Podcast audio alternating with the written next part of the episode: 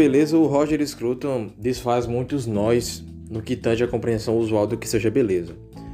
A sua forma de entender o belo é muito diferente do que a maioria das pessoas concebe. E o senso comum nos incensos de frases aí, né? tipo frases como o que importa é o interior, a beleza superficial e tal. Só que eles estão contaminados por uma concepção aceitável no cotidiano apenas, mas não a nível filosófico.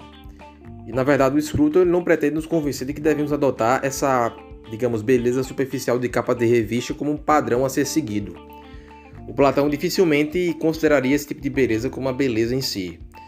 A beleza da qual ele fala é algo muito mais profundo, algo muito mais transcendental, algo que está para além de, de qualquer noção superficial, difundida pela mídia, difundida pelos meios de comunicação etc.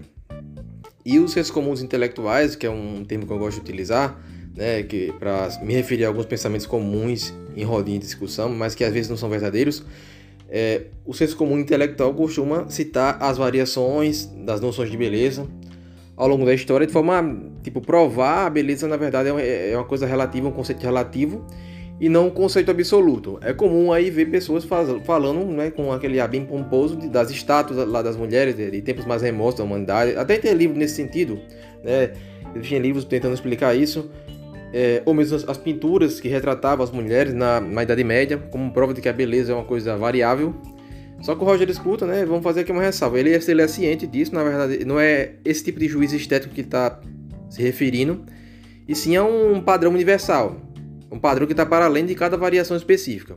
Então o trabalho dele é encontrar essa beleza essencial, né? Como você tentar extrair a polpa de uma fruta e chegar a um mínimo denominador comum. E aí a noção de beleza dele está muito mais atrelada à experiência estética em si, né? bem como ao significado que podemos extrair de cada obra artística. E está também associada a uma capacidade de nos levar a uma certa elevação moral. No livro Como Ser um Conservador, é, que, é que foi o livro que me introduziu ao, seu pensamento, ele critica, por exemplo, o uso indiscriminado, indiscriminado da violência no filme do Tarantino. E muitos podem chegar a pensar que a crítica dele é uma crítica à violência, né? banalizar a crítica dele para ah, não, Roger Scruton está criticando sua violência, mas repito, não é, não sejam assim superficiais quando você quando vocês estão analisando a obra dele, né? O que ele critica é o uso da violência sem função moral na história, ou muitas vezes o uso da violência com a função de subversão da moral, o que é muito pior. E é o que acontece não apenas nos filmes do Tarantino, posso citar também um outro diretor que utiliza do mesmo recurso, né? nem sempre recorrendo à violência. O diretor francês, o Lavontrier, né, no, em um filme dele chamado Dodgeville, ele fornece uma lição moral no, no, no, fim da história que não é exatamente aquilo que a gente espera de, de uma história que procura ensinar lições de conteúdo moral. Temos a, a protagonista do filme, que é a doce bonosa é, Grace, né? depois de ter sido de, é, ela foi desrespeitada, ela foi aviltada das piores formas pelo, pelos moradores do, do, do vilarejo.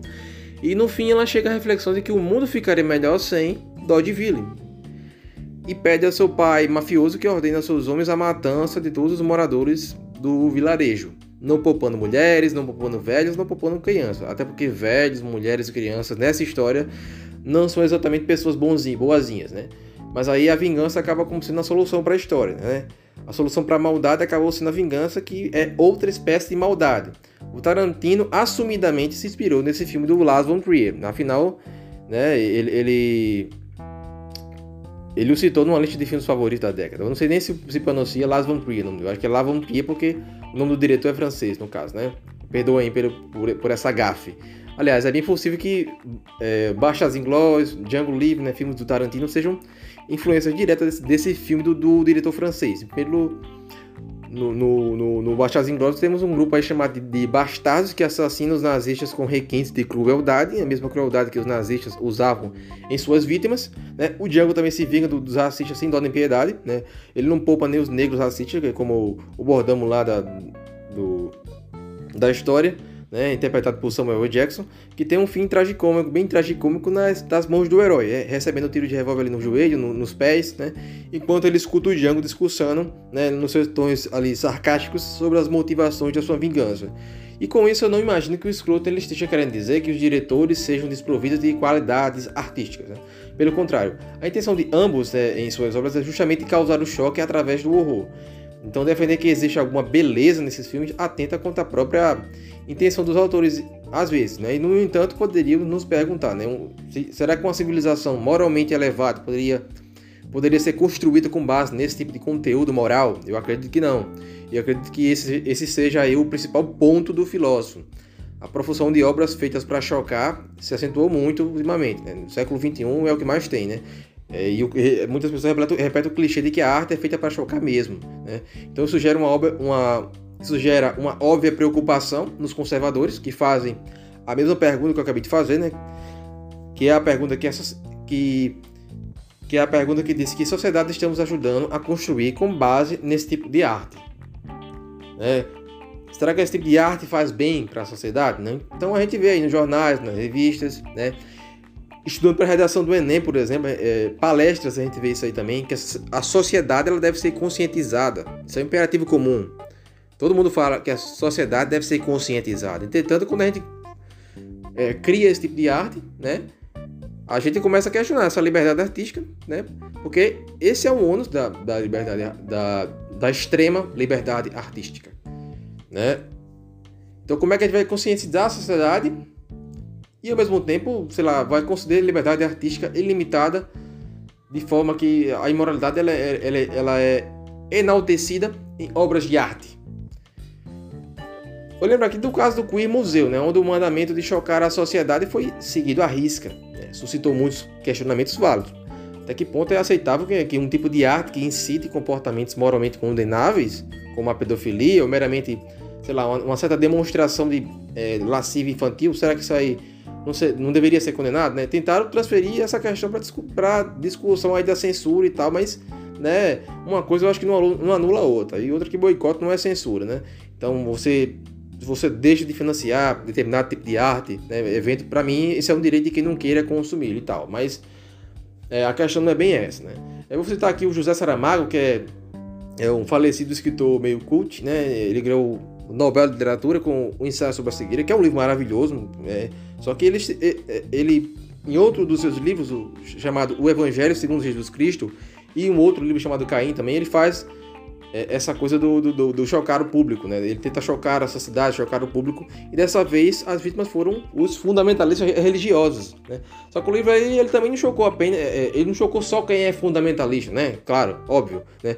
Ele chocou quem é ateu também, né? Como Pondé, né? Se vocês forem ler a resenha do Pondé sobre, sobre esse assunto, vocês vão ver. Então, longe de ser um livro mal escrito, o livro ele sinta uma reflexão importante e tal, só que ele não oferece soluções morais corretas, né, ou elevadas, e ele nutre-se daquilo que o Roger Scruton chama de feiura, né, para desenhar uma história, né, ele toca ali no vespeiro que ofendeu muitas pessoas e tal, e até aquelas que não mereciam ser feitas de alvo nessa, nessa cruzada acabou sendo que é, sendo alvo do, do, do, da lei da crítica do Saramago, né.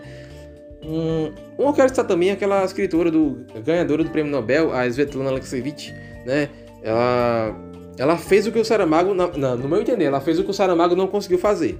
Que é, né, é, é enfim, é uma das frases mais emblemáticas do, do, livro dela é que a guerra não. Que, ou melhor, que havia uma beleza imperceptível no rosto, no, no sofrimento humano, né? Então a Svetlana ela quer ser uma historiadora, né? Só que ela diz assim: Eu não sou historiadora qualquer, eu sou historiadora da alma. E em uma passagem, um homem ele conta um depoimento, né, que, não, que ele não queria saber das ideias de Marx, não queria saber das ideias de Lenin, mas sim do ser humano pequeno. Então, seu livro é uma espécie ali de, de, de, de conto e tal, é, que, que fala sobre como, como aquelas mulheres soviéticas preservaram o feminino, que é seria essa repre representação da beleza imperceptível em meio ao caos de uma guerra sanguinolenta. Então, o tragicômico em alguns depoimentos é que, é muitas mulheres elas não queriam morrer feias, né? Se é para morrer que seja uma morte bela. Então, eu fico até perguntando se a Svetlana Alexievich com, com essas alusões, ela ela não, sei lá, de certa forma ela pode ter lido Roger Scruton ou, assim, esse tema da beleza também é uma coisa restrita ao Roger Scruton, tendo em vista que é uma coisa que já vem de Platão e tal, e outros filósofos também discutem. Né? Eu já vi muita gente questionar se o Rogério Scruton está defendendo que tais obras sejam, é, assim, mesmo sendo obras bastante aclamadas por um público ali fiel, se ele tá, será que ele está defendendo que são obras ruins, artisticamente ruins e tal? Né? Será que o estilo das obras são ruins e tal? Só que aí não é esse o ponto, tal. Assim, ele não está criticando exatamente o estilo das obras, mas é uma questão moral, entendeu? Então, é, mas, de fato, uma obra, ainda que ela seja bem executada, né, quando, ela tem, quando, quando a obra ela tem um mote, o seu objetivo principal, alcançar a feiura para tipo chocar, ela perde ali um pouco do brilho da, da sua execução. Eu não vou mentir, né? os filmes ali do Tarantino ele poderiam ser mais imortalizados, né? Tipo, se tivesse ali uma, questão, uma pequena mudança de detalhes, né? Que uma mudança que não comprometeria exatamente, não, não comprometeria o estilo do diretor e tal, né? Que levasse o espectador a reflexões um pouco mais nobres, né? Que reflexões mais nobres que a vingança e tal. A vingança é uma coisa superficial. Então, o Tarantino acaba, tipo, ele constrói uma obra complexa e tal, mas no final ele acaba é, gerando uma solução superficial pro, pro, pro, para o problema que ele expõe e acaba sendo apenas. Enfim, acaba tudo se encerrando nisso aí. Então, algumas, algumas obras que contêm o mesmo conteúdo violento, e eu, eu vou citá-las aqui para mostrar que, na verdade, não é exatamente a violência o problema dos filmes de Tarantino, né? É mais uma questão moral. É, temos aí séries como Breaking Bad e Sons of Anarchy, né? Du duas das minhas séries favoritas, né? E elas vão à contramão do que o Tarantino propõe nos seus filmes, mesmo sendo séries bastante violentas, né? O Breaking Bad, lá temos o protagonista, o Walter White, né? depois de ele se, de, de, se confrontar com o peso das suas atitudes, ele, ele, principalmente com a rejeição do seu filho, né? Que o seu filho não perdoou por ter contribuído com a morte do seu tio Hank, né? que era o tio favorito dele, né? Ele amava o tio Hank e o seu pai foi responsável pela morte dele. Então ele decide, ele decide se aventurar numa missão suicida no final ali, o, o Walter White, né? E ele vai tentar salvar ali o Jesse Pinkman para meio que alcançar uma redenção. Então, o Jesse Pinkman, é, é, é, ele é salvo ali, o Walter ele se torna um mártir nessa história, né?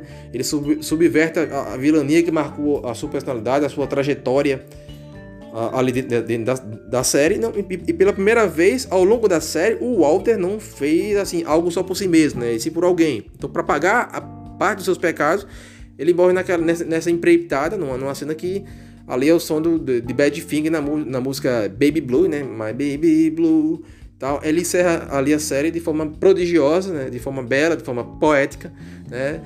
E a, a outra série que eu quero citar é Sons of Anarchy. Né? Muita gente deve conhecer e tal. Mas eu vou expor aqui um pouco da série, né? Que ela, ela recorre, assim, no, no seu final, ao recurso do suicídio trágico do protagonista. No entanto, esse recurso ele não aparece de forma, de forma é, meramente banalizada como em algumas séries como é, 13 Razões é, da Netflix. Eu tenho minhas críticas ao modo como o Curtis Sutter, que é o, o idealizador da série, ele conduziu a história, né?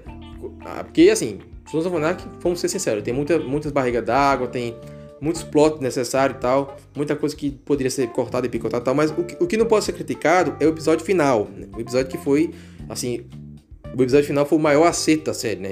E, ofuscou mesmo as partes ruins, né? As partes desnecessárias da obra, né? O Jack Steller, o, que é o protagonista, após ficar sabendo da, que a sua ex-namorada, ela morreu na, nas mãos da sua própria mãe, né? No caso, a mãe dele matou a namorada dele, a ex-namorada dele, né? Sendo que ele ainda amava a namorada, assim, a ex, no caso, né? Só que aí ele entra num dilema difícil. Minha mãe matou minha ex, eu ainda amo minha ex e tal e ele entra num dilema muito difícil, porque a vida que ele levava era essa vida de assassinato, de vingança e tal. E aí ele vai lá e vai atrás, da, ele vai atrás da, da, da mãe dele e mata a mãe dele. E aí, isso é uma coisa que acontece nos episódios finais ali, isso é tipo um spoiler, óbvio, né? Só que é, essa decisão causou um impacto muito forte na mente do Jax, que passou a ver toda a sua trajetória com um certo desgosto, né? Ele passou a refletir sobre como a vida que ele levara só trouxe todos os que o rodeavam, né? pessoas que ele amava a ruína. E aí o Jax conclui que tudo o que ele viveu, tudo que ele fez durante a vida foi um erro, tá? E, e que numa perseguição policial, uma perseguição, uma perseguição, policial que ele mesmo até provocou, né? Ele acaba se jogando na frente de um caminhão de carga, né? Ele acaba cometendo suicídio.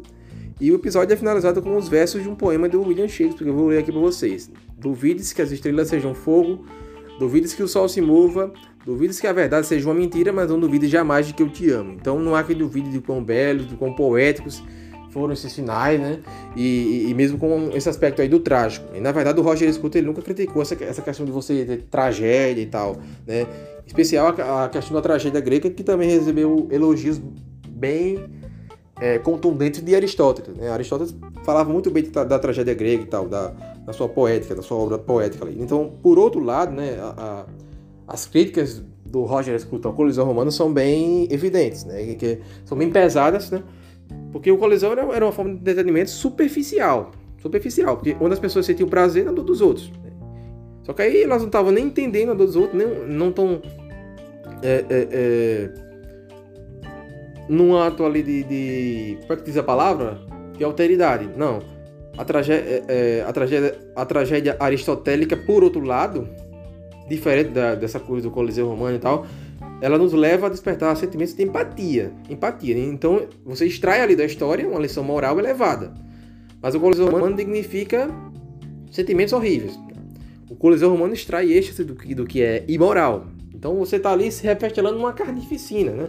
Então, é, um, e uma outra obra que eu quero falar para vocês aqui é o Morro dos Ventos Uivantes. Morro dos Ventos Uivantes, que é uma das melhores obras da literatura, na minha opinião, né? É, e a outra dessas é, é outra dessas obras trágicas, né? A autora do, do, do livro é a antissocial, a misântropa Emily Brontë, que leva a uma reflexão um pouco mais profunda sobre nossas mazelas humanas. Ela aprofunda mesmo essa coisa no livro. Né? Brontë deixou um único livro na nossa exposição, entretanto, ela não precisou escrever mais nenhum livro como as suas irmãs, porque com esse único livro ela ficou para a história toda. Então, para se tornar, ela se tornou mais imortal do que as suas irmãs com um único livro. Ela ganhou até versão de uma música ali cantada por Kate Bush, né? Que o André Masso ali do, do Anga também canta, né? Heathcliff, you see, né? Não sei se vocês conhecem essa música. Enfim, o Morro dos Ventos Vantes ele termina de forma trágica, com o suicídio lá do, do Heathcliff. Né? O Heathcliff é um personagem, ele, ele, ele criou uma reputação bem ruim, né? Ao longo da história, né? E ele sofre uma alta expiação no, no, no final. Porque ele tem um sentimento de culpa que ele carrega por toda a vida, por conta que é, é, a, a Cat, ela acaba morrendo por conta do Heathcliff na história, né? Assim, não que ele matou ela, né? mas assim, é, isso causa uma sucessão de desgostos, de, de, de incompetências ali né, amorosas que vão levando ao desgaste do relacionamento e tal. Então, ele conclui que a forma como ele dirigiu sua vida foi é, moralmente repreensível. Então, ele conclui que ele magoou a todo mundo, né? Ele, e com tudo que ele fez, ele acabou contribuindo indiretamente para a morte da sua amada, né? Por desgosto. Então, engana-se aí quem pensa que nas obras acima citadas, apenas pelo fato de ter morte, tragédia e tal, que isso seja necessariamente defendido como uma solução. Isso seria, tipo, banalizar o efeito Werther. Né? Werther, não sei como é que se pronuncia. Né? Você está banalizando o efeito do, do, lá do Goethe, dos sofrimentos do jovem Werther, para toda e qualquer obra que termine ali com suicídio. Isso não quer dizer, isso não é necessariamente verdade. Né? É, 13 razões da Netflix é, é outra história, entendeu? Na verdade, a intenção nessa história que eu acabei de citar aqui é mostrar que o arrependimento moral levou esses personagens a isso, que uma vida ali marcada pela satisfação hedonista, da vontade de, de poder nietzschiana, só pode levar a um resultado nem um pouco satisfatório. Em outras palavras, finalizar uma história por meio do, do suicídio não significa que você está defendendo o suicídio, entendeu? Mas você, quando você começa a atacar a sucessão de decisões morais errôneas que levaram até ele, você está fazendo isso. Então isso leva o público a algo que Aristóteles chamava de catarse, né? um sentimento de êxtase que nos infunde uma compreensão profunda do sentimento moral. Então, em suma, suma para resumir tudo aqui, a retomada do belo em Roger Scruton equivale a uma defesa daquilo que é mais sagrado e caro a nós ocidentais, ou seja, tudo que sustenta as tradições, né, que os conservadores devem lutar para que não sejam prostituídas e subvertidas. Né? Ao fazer essa defesa, ele não está, está ignorando o trabalho de cineastas habilidosos como o Tarantino, né, os, os escritores talentosos, fato, como o Saramago. Né? A intenção dele, na verdade, é apontar para outra coisa, né? para o potencial perdido de suas obras que poderiam elevar-se a um patamar muito, muito superior né? e, e não atinge esse, esse, patamar por conta de orientações de cunho ideológico, de cunho político dos seus autores. Né? E, por enfim, eu finalizo aqui o podcast, né? E eu espero que vocês aproveitem bastante esse tema aí e as referências que eu, que eu citei. Valeu, pessoal.